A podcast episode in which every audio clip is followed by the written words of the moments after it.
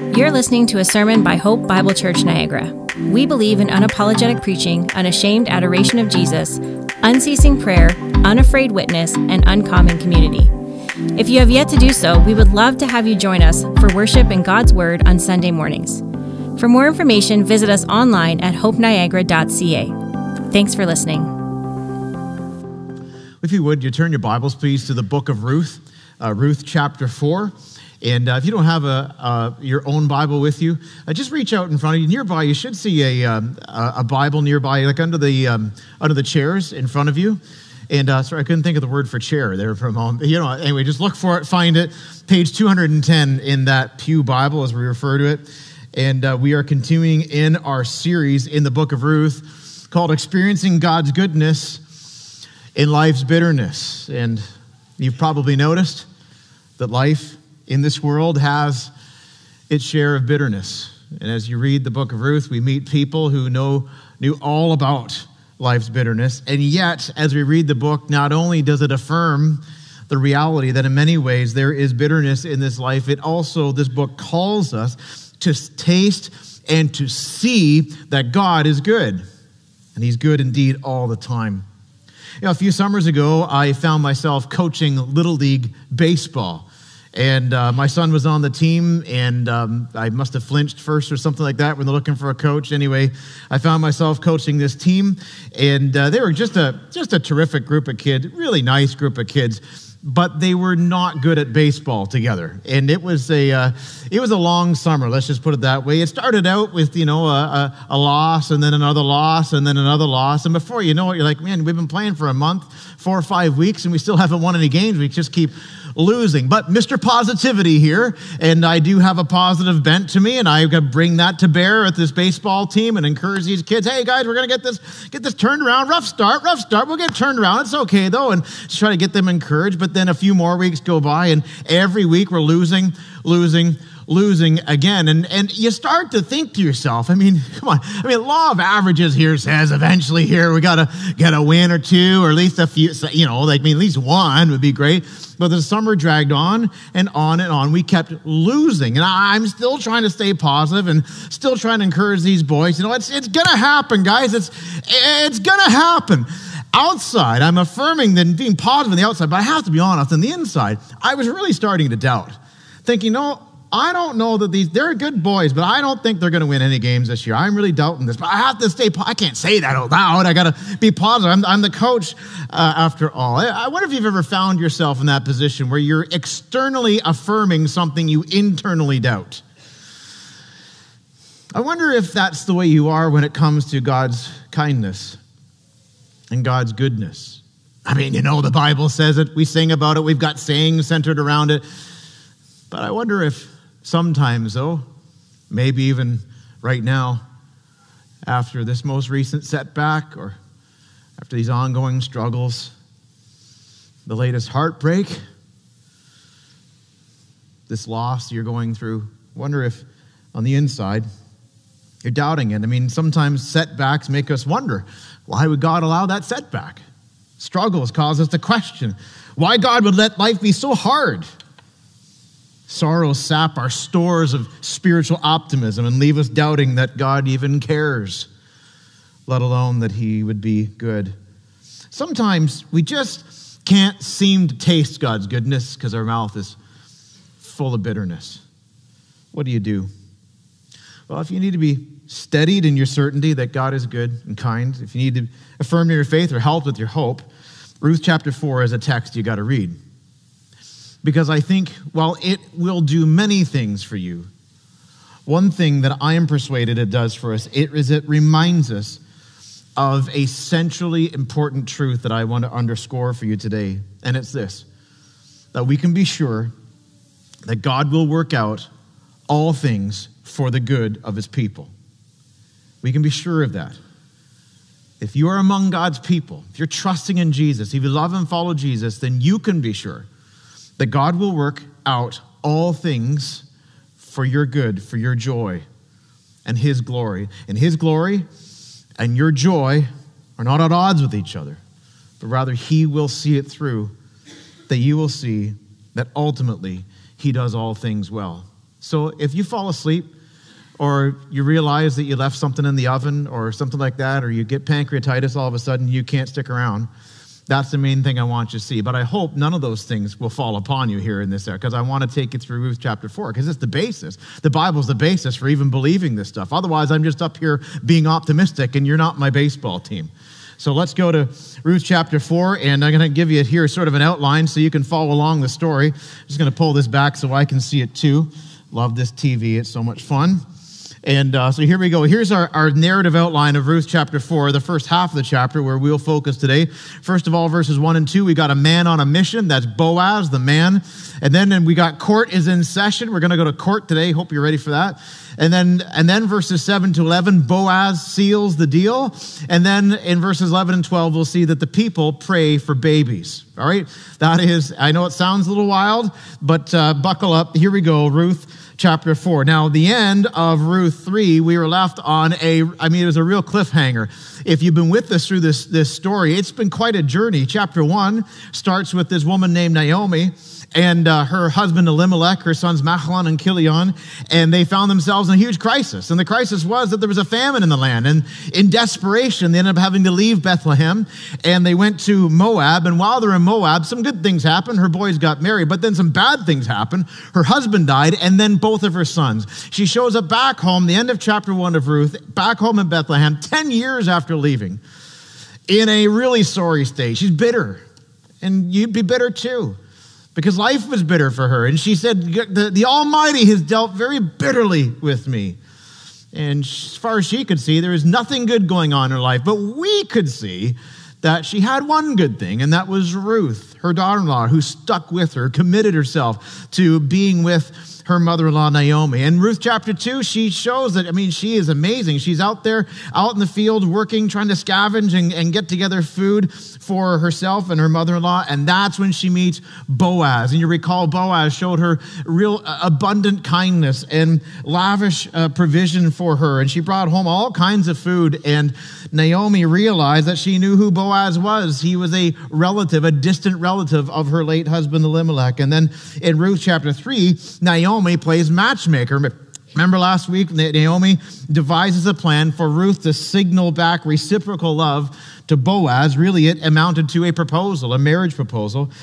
And uh, she referred to Boaz as a redeemer. And remember, we said this is kind of born out of a tradition in Old Testament times where a male relative takes and marries a destitute, childless widow in order to provide for her and to protect her and to give her security, which were all needed in antiquity. It wasn't like today in 2023, we got different programs and helps and that sort of thing. Uh, in those days, in those times, this is what was, this was a hope for Naomi and for Ruth to have a redeemer like this. And Naomi saw that Boaz was one such candidate. And so remember, it was a strange, it was a wild scene where there's where Ruth comes and signals that she'd like to be Boaz's wife, and Boaz is he thinks she's amazing and it's wonderful. But then you find that the, see, the problem with Boaz is he's a righteous man. Don't you hate it when people's righteousness and godliness gets in the way of practicality? And the problem with Boaz is he was a righteous man and he knew there was another relative that was closer. And that if that relative in the ancient machinations of things really actually had first rights, prior rights to him. then so Boaz, being a righteous man, was going to see this through, but he's going to see it through that he was, it was done properly. Did he want to marry Ruth? Absolutely. She was amazing. She want to marry him? You bet. But he's going to do it the right way. Don't you just hate it when people got to do it the right way? Well, this was Boaz. But you know what? That's what people do when they believe in the living God, is they trust him. And they'll go his way. And that's what Boaz does. In the end of verse 18, we're left waiting.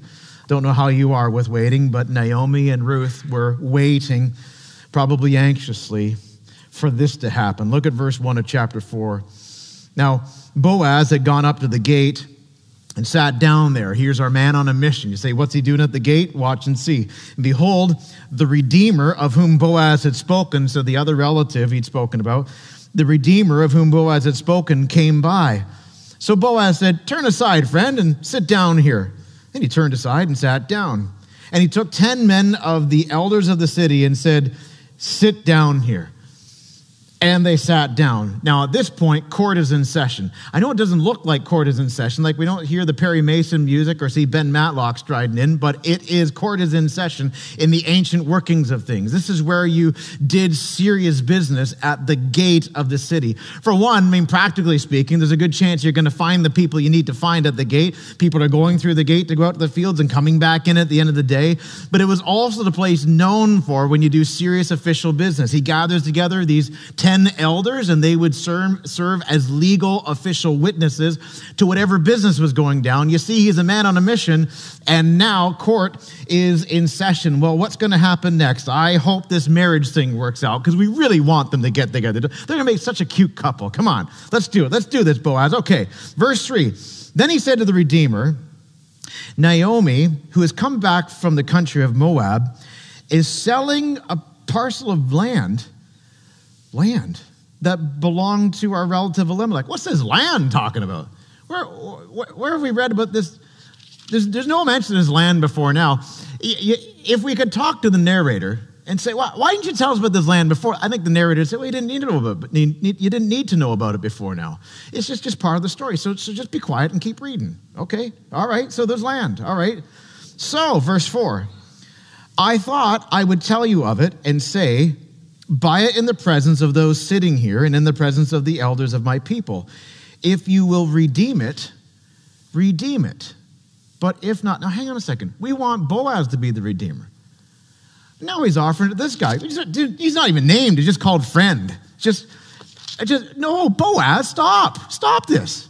No, well, let's see. But if you will not tell me, yes, yes, that I may know, for there is no one beside you to redeem it, and I come after you. Now, I will tell you this it's pretty tricky to really nail down like the whole backstory and all the legal realities that are folding up before us. And, and one of the things that the, the geek in me finds mildly frustrating is that the author doesn't really elaborate and explain why he's going about this in this way. I suppose the Lord would have for us to be content with what we got here in the text and just listen to what the text says. But I, can't help but speculate about what's going on here, this land. And if Naomi had land, why haven't we heard about it already? In fact, why isn't she making money off it? Well, I did some digging, and here, here's, here's my guess. Here's my guess of the situation. Now, you, you gotta take a deep breath.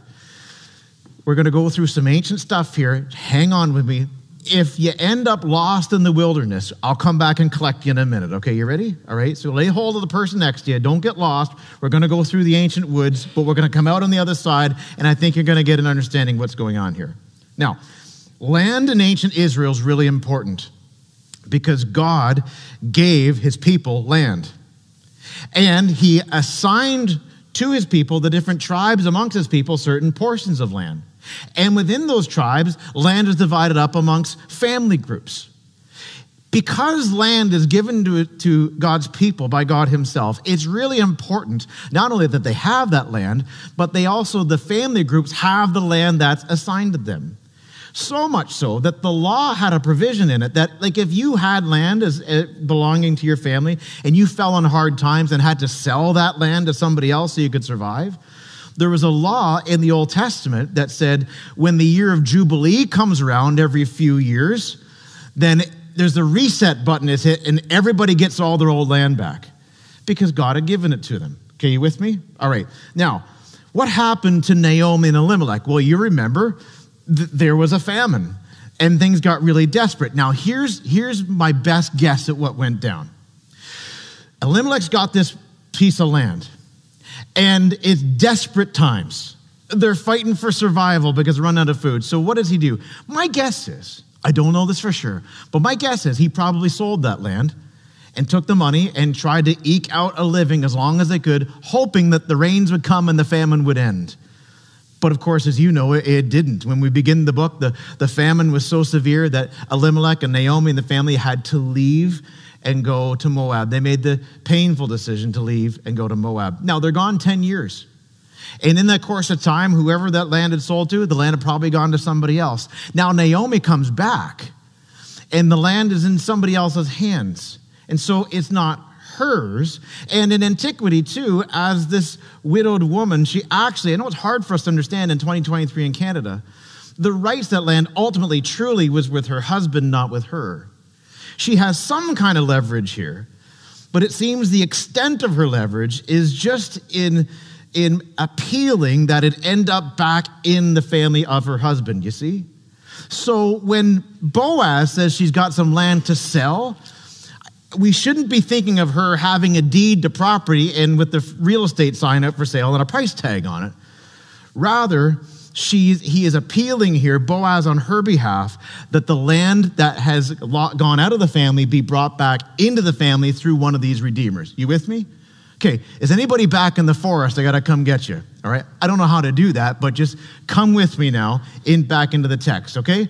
So Boaz is looking out for Naomi to try to get the land back into the family. But the problem is we want Boaz to have it because we want him to be redeemer because we want him and Ruth to get married because they're so cute together. They're awesome. So Boaz here is working toward that, but notice what happens. He says, if you'll redeem it, redeem it because you have rights to it. Now, you notice the end of verse 4? And he said, This is the no name guy who's a closer relative to Elimelech. And he said, I will redeem it. And all God's people said, No, no, I don't like how this is unfolding. Boaz, what's the matter with you? Stop being so righteous. Stop fearing God so much. Look out for yourself, man. Get this. No, that's not how Boaz rolls. That's not how godly people roll. But you should know this Boaz is a sharp cookie. Which is funny. I don't know. I say that often, sharp cookie. I don't know if that's a good thing or bad thing. What is it? What would you do to yourself if you bit down on a sharp cookie? I don't know. Anyway, he's bright. He ain't dumb. He knows what he's doing here. So let's just trust him. Sometimes that's what the Lord calls us to do, isn't it?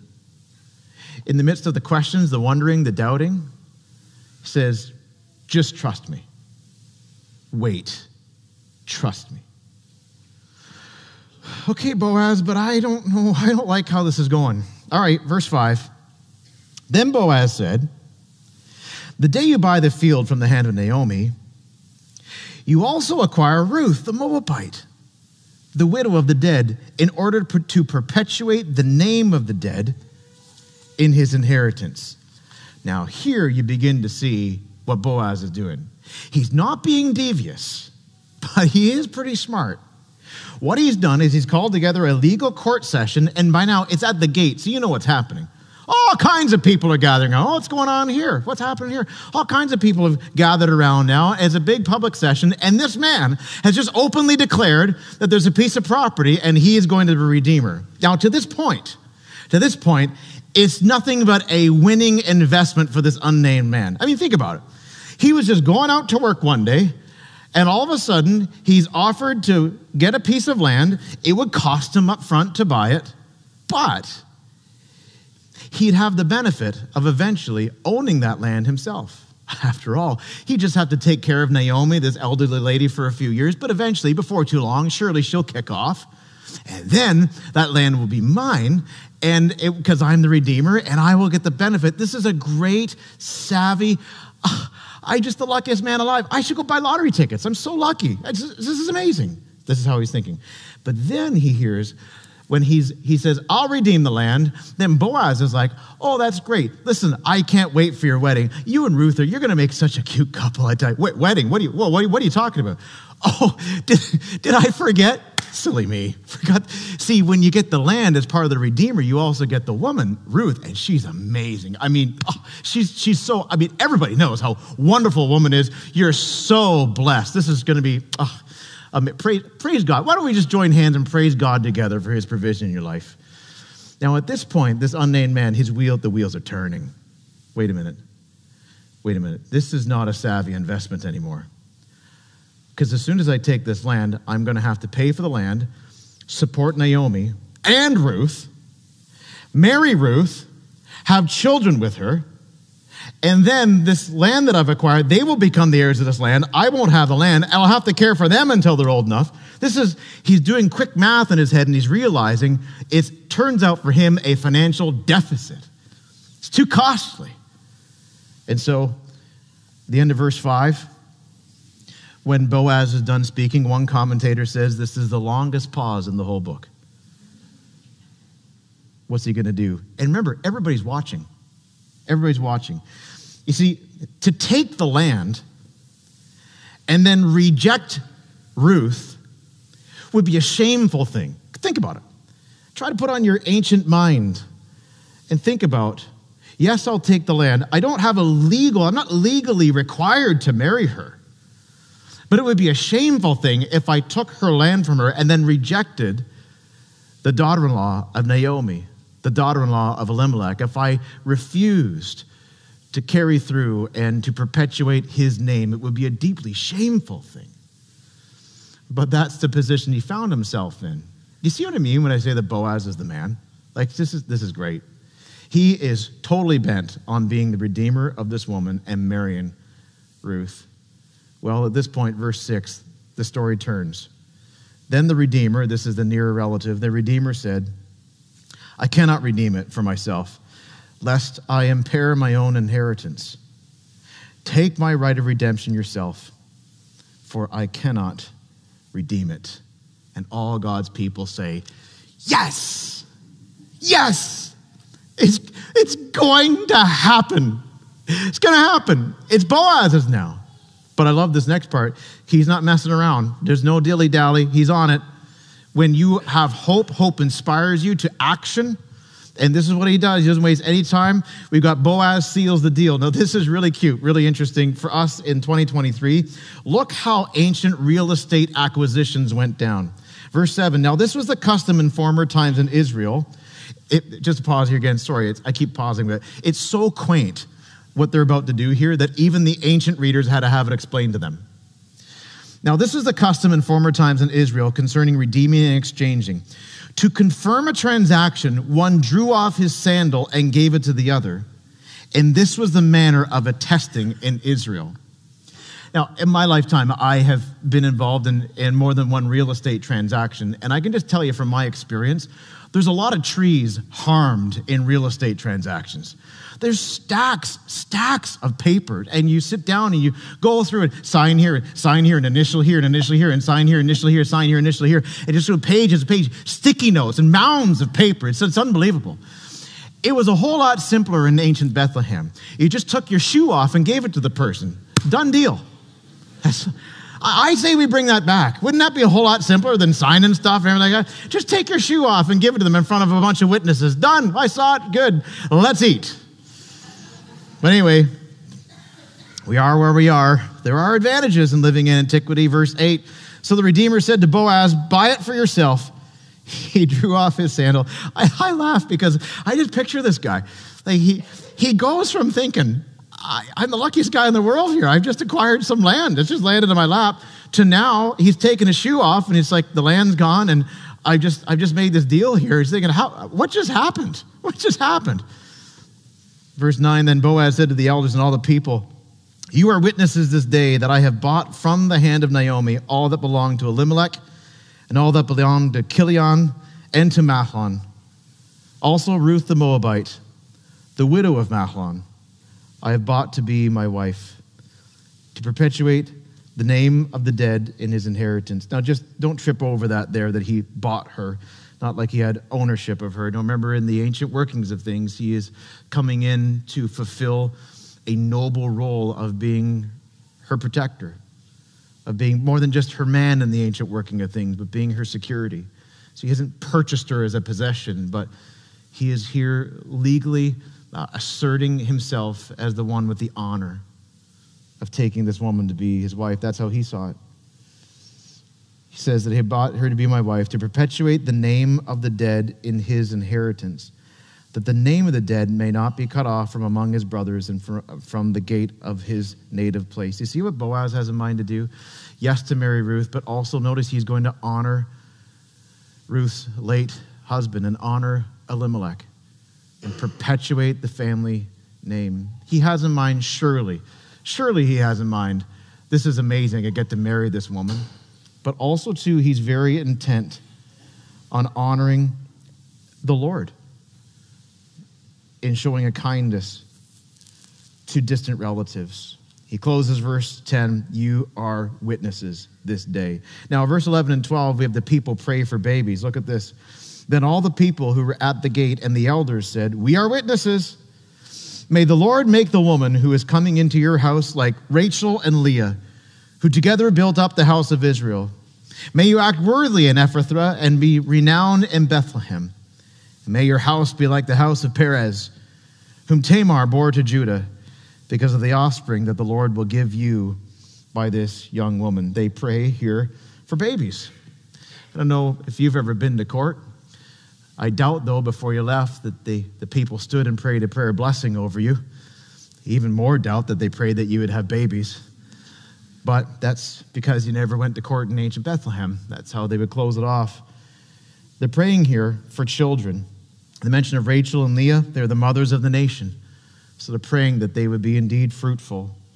And they're praying for prominence. Perez was the head of Boaz's clan, praying here that for a, a prominence and the, the, the continuation of the line. Now, the next thing that's going to happen next week is the wedding. So when you come to church next week, you better wear your best because we're going to a wedding together. We're going to be there for uh, Boaz and, and Ruth to get married. But I, I want to hold you in suspense on that because so you have time to prepare and everything. And don't forget to bring a gift for them and all that kind of stuff too. Because I am just kidding. I hope you do know that. But I want to stop here and make sure that we underscore and, for a moment at least, unpack the main point that I want to make. And it's this that we can be sure that God will work out all things for the good of his people. We can be sure of that. I'm not saying there won't be problems in your life. I mean, just look at the, the, the part of the book we read so far.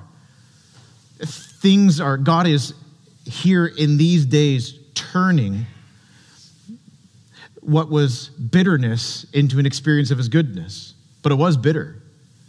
There's been much heartbreak. Just ask Naomi, the loss of three precious men to her. Just ask Ruth and the agonizing decision she made with full conviction, but how agonizing it must have been to leave her life behind and to go with her mother in law.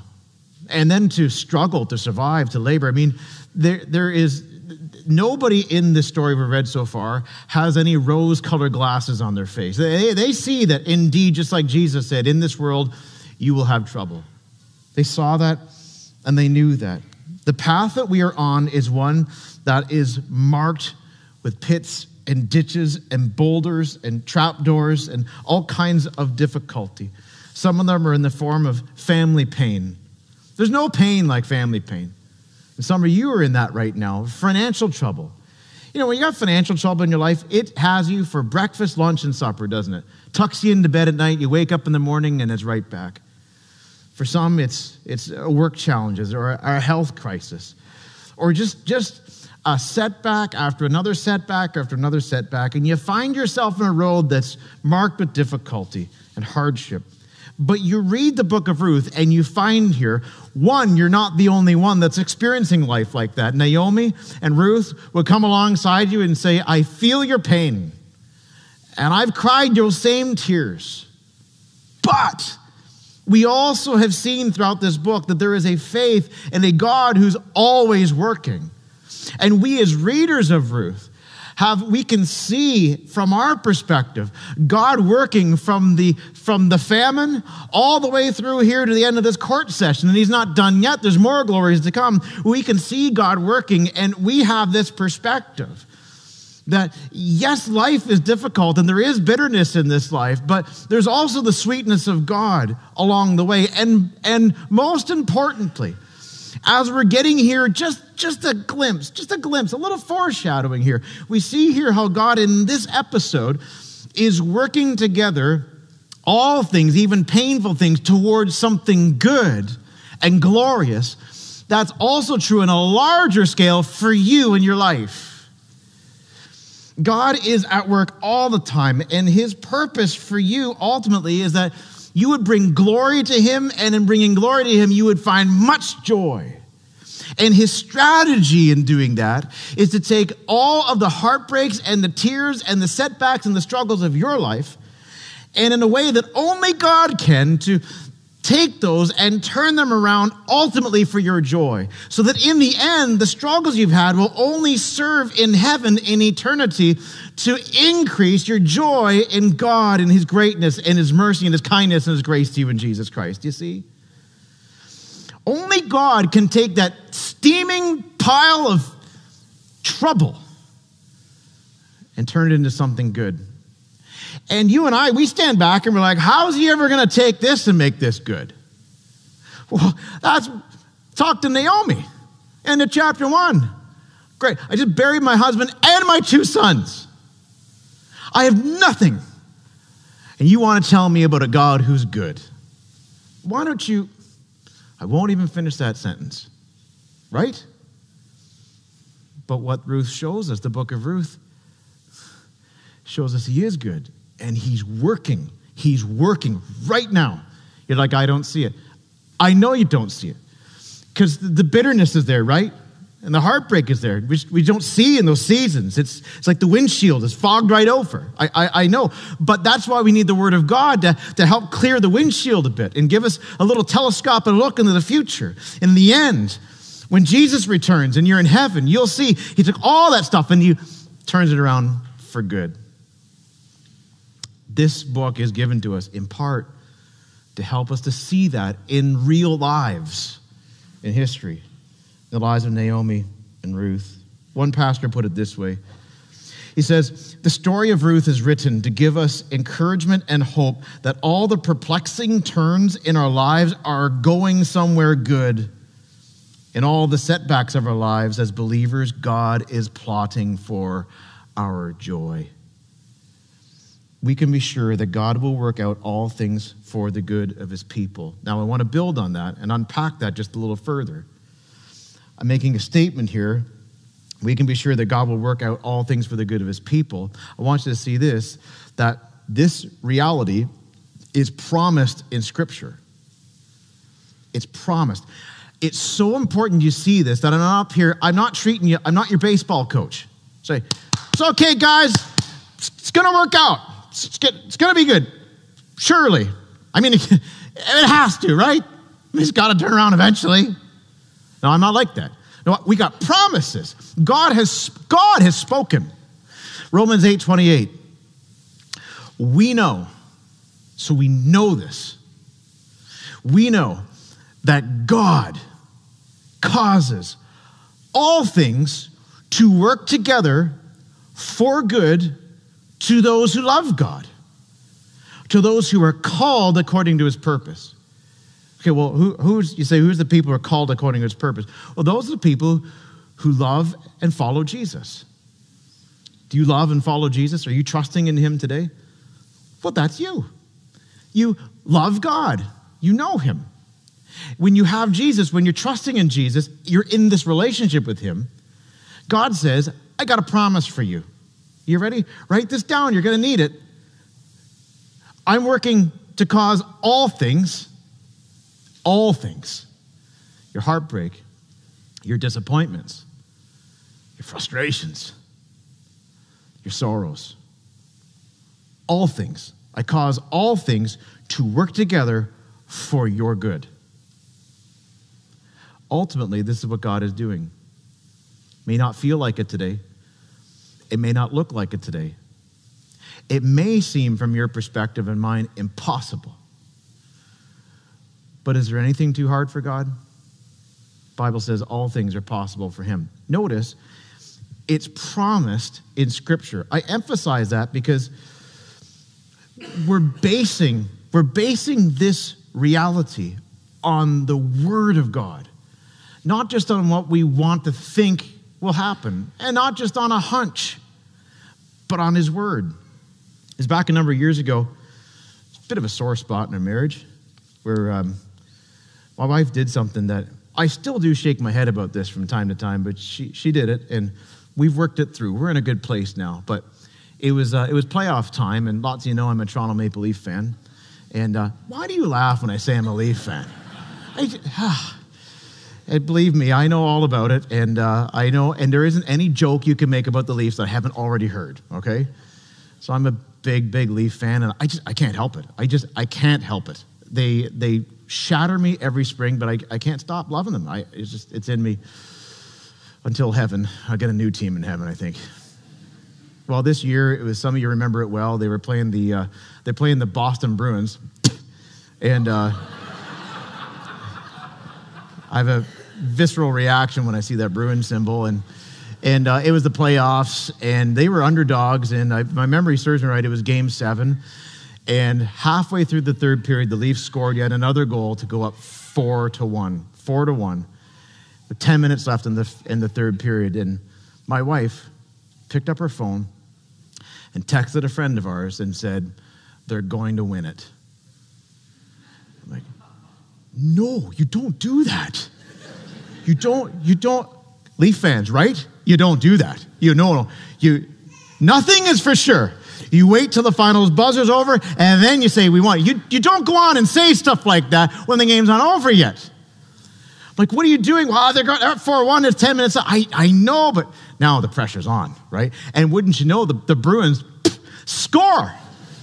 And they make it 4 to 2. And then a couple minutes later, they score again, it's 4 to 3. And now, now there's, we were actually away together, my wife. We were away for a, a, just a, a couple's, just husband, wife, you know, small children at home, just time to be away. We got issues now, okay? Because this is, this is, you can't. And then they tied it. And then in overtime, they won. The, the Bruins won. Five to four. The Leafs are done. And it was her fault. Now we've worked it through, and of course, you know I'm just joking on the sort of. But she had, of course, law of averages. If you watch a lot of sports, of course, she had good reason to say, to predict it's going to go good, they're going to win. I mean, isn't it pretty common that if you're up by three goals with 10 minutes to go in the third period, you're probably going to win? Most often. But then again, if you're a Toronto Maple Leaf fan, you know better. So, on what basis did she make this prediction that it was going to end good? Well, a hunch, a feeling, seen it happen lots before. But she didn't know. Are we sure, Ross, that we're not just doing the same thing here? Saying it's all going to work out good in the end, just to keep us smiling, just to encourage us?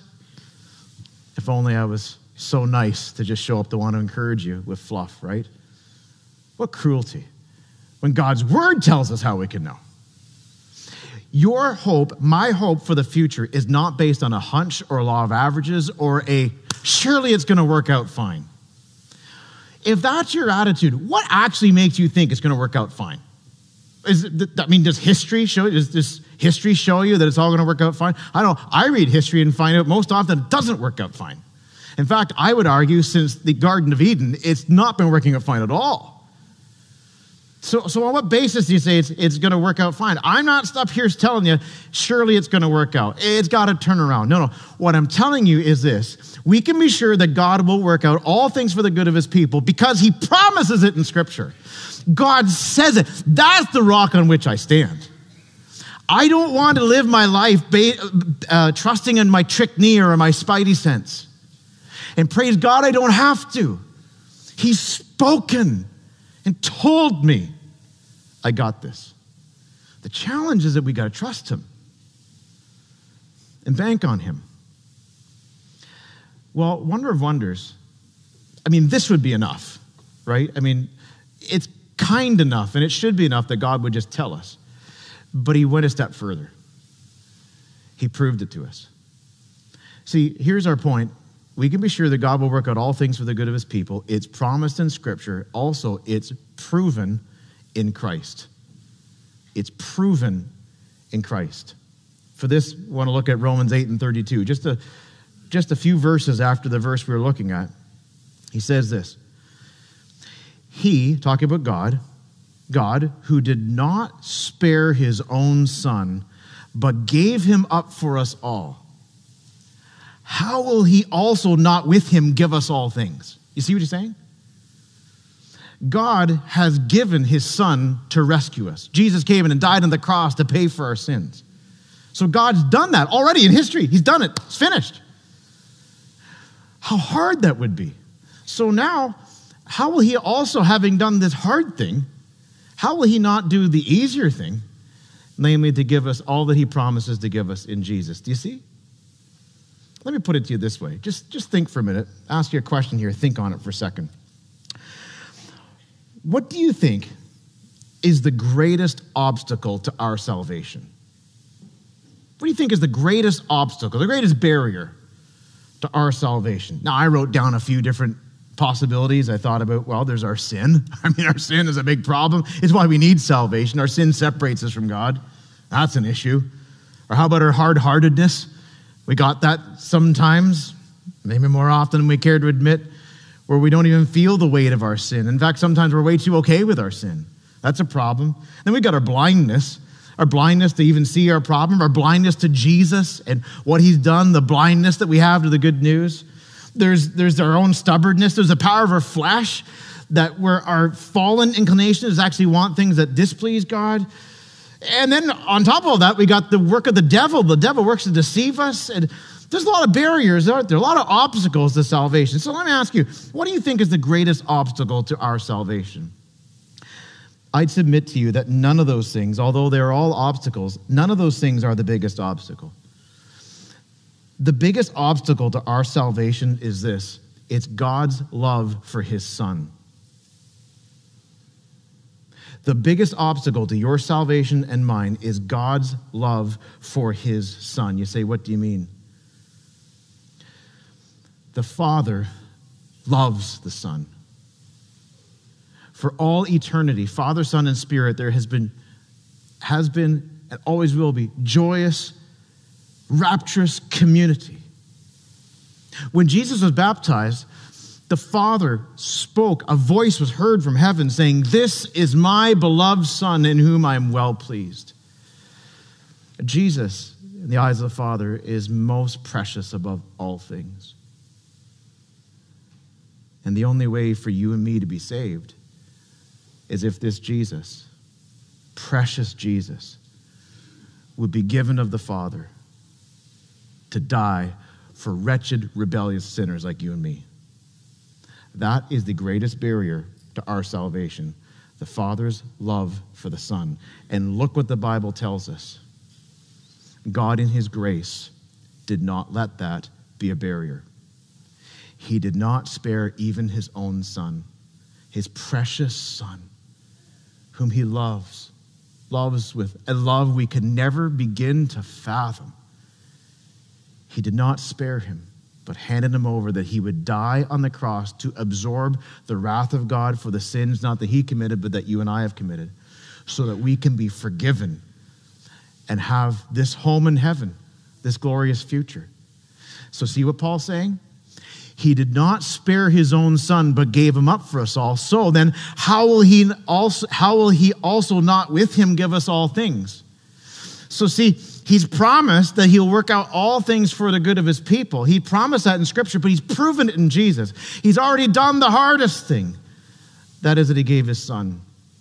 So now his promise is for you to have a home in heaven and eternal joy and to take all the tragedies and difficulties and heartbreak in your life and to somehow make it for your good and his glory. He will do it. He's promised it and he's proven it. And he's already done the harder thing in giving you Jesus for your salvation. And I think that the book of Ruth is given to help us to see this. Think about the idea of this costly redemption. And in a very much, much smaller way, look at what's happening with Boaz and Naomi and Ruth. The other fella, who's never named, calculated up the cost of redemption in this ancient context and said to himself, it's not worth it. It's not worth it. It's too costly. Boaz, yes, he loved Ruth. Yes, it seemed to him like nothing if he got to marry Ruth and to love her, to have her in his life. But let's not overlook the fact that it was costly for him. And all the reasons that this other guy had for not wanting to redeem, Boaz could have leaned on them too, but he didn't. Because he would not let that be a barrier to being the Redeemer. And in a very small way, it's a foreshadowing, a picturing forward of the costly redemption we have in Jesus. It cost Jesus, it cost God greatly. But it's a price he was willing to pay, it's a price he did pay. So we can have confidence, loved one, that whatever you're going through, or whatever's on the horizon, or whatever you're reeling from, God is going to take that and he's going to use it for your eternal joy. You just got to wait and see. So, what do we do with that? Well, I would say wait and see. You're like, that's not very practical, Pastor, to wait and see. Well, maybe a little more than just waiting. Believing, praying. Say, God, give me the faith to believe that this is true. Give me faith that I don't have on my own to lay hold of this biblical truth that you've declared, that you've demonstrated, to lay hold of this, that I can be sure that you will work out all things for the good of your people. That includes me. Give me faith to believe that, to hold on to you, to not become embittered, but to trust you, oh God. Pray for that. Ask the Lord for it. Also, worship defiantly through it. That is, through whatever it is you're going through, to worship God, to praise Him. I think it is so good for our souls to, no matter what we're facing, no matter what we're dealing with, to, as an expression of our faith, to worship Him, to declare in song and in speech and in prayer His goodness, that we believe on Him. What a testimony. What a testimony to your children. What a testimony to your friends. What a testimony even to your church family. That as the tears roll down your face from heartbreak and disappointment, you still yet worship your God because you believe on Him. You believe on Him that even though in this world you do have trouble, you are taking heart because Jesus has overcome the world. Worship Him defiantly through it. And then finally, I would say this be sure that you're one of His people. Be sure that you're one of His people. Because, see, if you're not, if you're not trusting in Jesus, then you can see this isn't talking about you, is it? because it says is to those who love God, to those who are called according to his purpose. So if you're if you're not trusting in Jesus, as much as you might like to lay hold of this, he's not talking about you. But if you do trust in Jesus, then all this for you is yes and amen, you see? So my plea to you, in fact, more than that, my invitation would be to come to Jesus.